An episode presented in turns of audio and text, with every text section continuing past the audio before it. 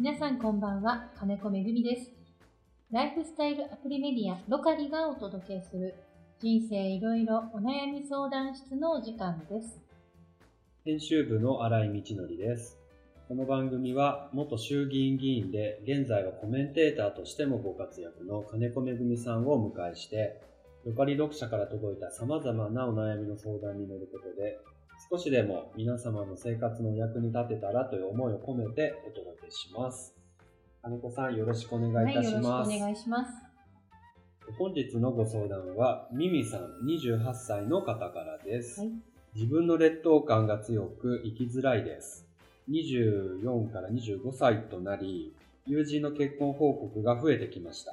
私は1年半ほどお付き合いしている恋人がいて、私のことをとても大切にしてくれる素敵な恋人です。普段は不満を抱くこともなく、ほとんど幸せですが、友人から結婚報告など幸せな状況を耳にすると、まだ自分は結婚について明確に決まっていないため、負けた、劣っていると劣等感に苛まれ、友人の幸せを心から喜べない自分がいます。おめでとうと素直に言えない自分をもっと嫌いになり、また普段は抱かない恋人との将来にも不安を感じてしまいます。どうしたら人の幸せを自分のことのように喜べるのでしょうか？というご相談ですね。ミミさん、いい人ですよ。本当に。えいやね、まず安心した方がいいのえは、は自分のことのように喜ぶとかね、はいあとあー私自分のことのように嬉しいとかって、い。はい。そんなことないって思った方がいい。あ、そうですか。はい。まあ、それはね、ええ本当に思って、本当に親友で、ものすごくね、えまあ、近くえて、うん。で、そういう親友のことを結婚の時にね、うんそういうのは、まあ、それは本当にそういう人もいると思うんだけども、はいでも、すべての人のその言葉が、ええそうだと思わなくても私はいいと思っていて、なるほ嫌な人だと思ってど。いや、そんなことないですよ。あの、僕も、あの、金子さん派ですよ。あの、すべて信じちゃいないです。でもね、なんて言ったらいいのかな、まあ、自分のことより嬉しい結婚、人の結婚なんてないと思ってる。うん自分の幸せが一番であって、そうですよね。うん、自分の結婚のことより嬉しい人の結婚はないと思っていいので、うん。だからなるべく自分の幸せとまあ近いくらいの感覚であいればいいですよ、まあ、ずは。なるほど。うん。なんかまずはミミさん、そんなに自分のことを責めないで。責めなくてもいいと私は思いますし、ただなんかもやもや気持ちが、自分の気持ちが不安定な時は確かに人の幸せは喜べないっていうのがあるんですよね。そうですね。うん自分の、ね、人生がうまく回ってない時とか。そう。なんか余裕がない時って、その妬みとか、うん。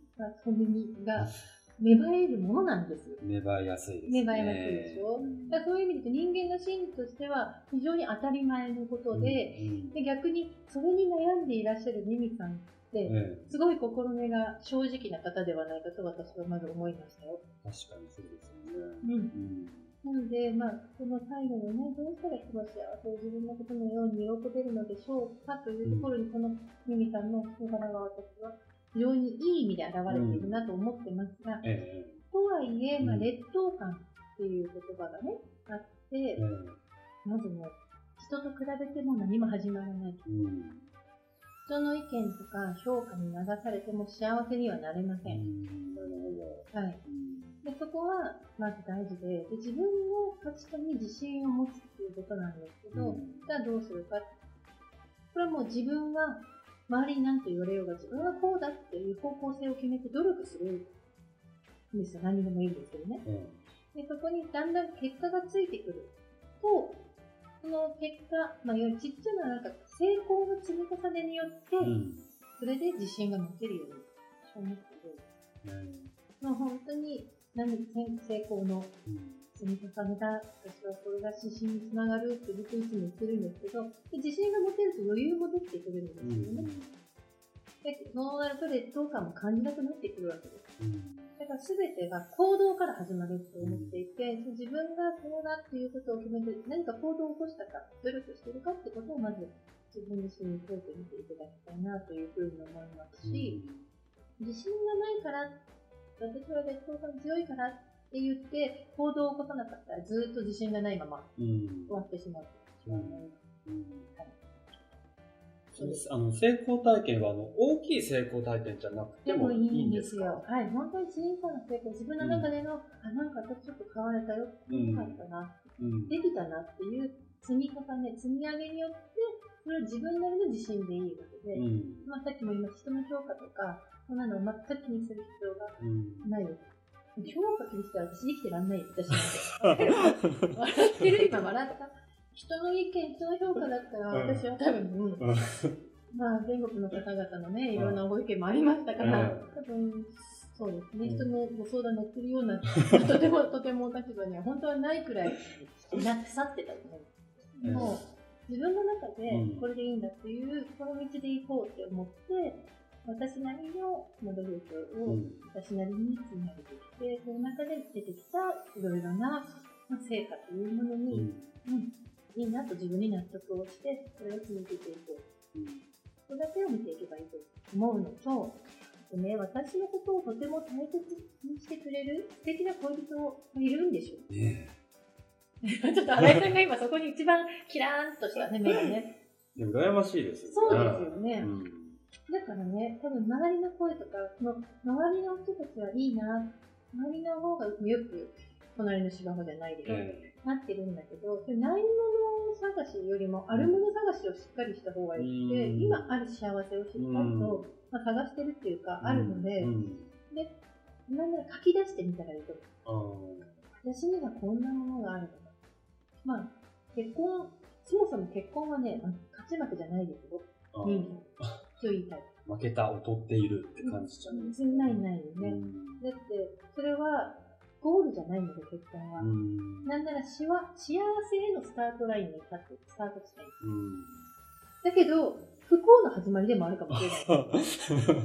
だからお友達がうん結婚してるわーっと思ってるかもしれないけど、この近視眼的にならず、もう先を見たら、もしかしたらお友達、こんなこと言ってはいけないけど、もしかしたら残念なこともあるかもしれないわけで、まあそうですね。そうですね。うん。私は不幸の始まりに今立っちゃったかもしれないって思ったら、あそんなことあんま良くないけども、羨ましいとか、あ私が負けたなんて思う必要もありませんし、ええあの何も結婚は速さが全てではない。うん結婚は早いことじゃなくて、ちゃんとじっくり時間かけて話し合ってからじゃないと後悔することもありますから、うんまあ、それはまずそうですし、結婚に関しては。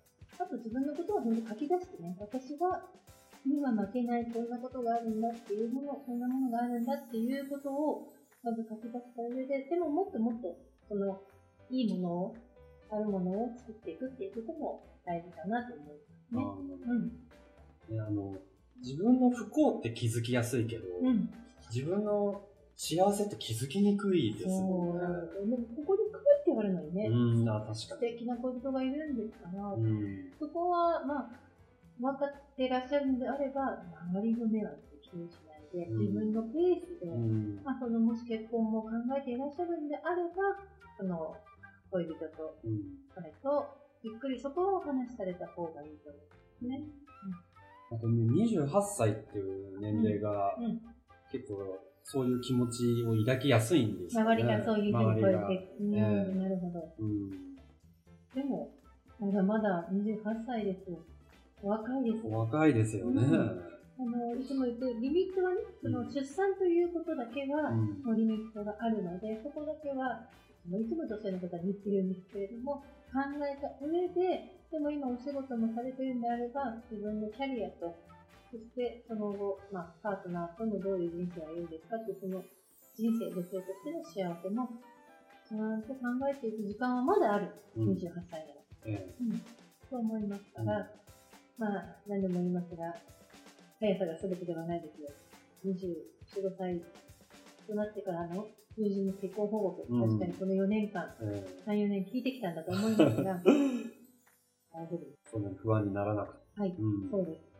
そして自分の幸せほど、人の幸せはいいというものではないので、ええ自分の幸せをじっくり深めるように、うんはい、努力してください。ありがとうございます。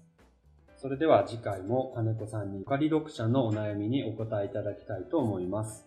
金子さんに聞いてほしいお悩みや、それ以外にもこういうテーマで話してほしいなどのご意見がございましたら、質問フォームよりお送りください。明日も皆様にとって素敵な一日でありますように。人生いろいろお悩み相談室。また次回の配信でお会いしましょう。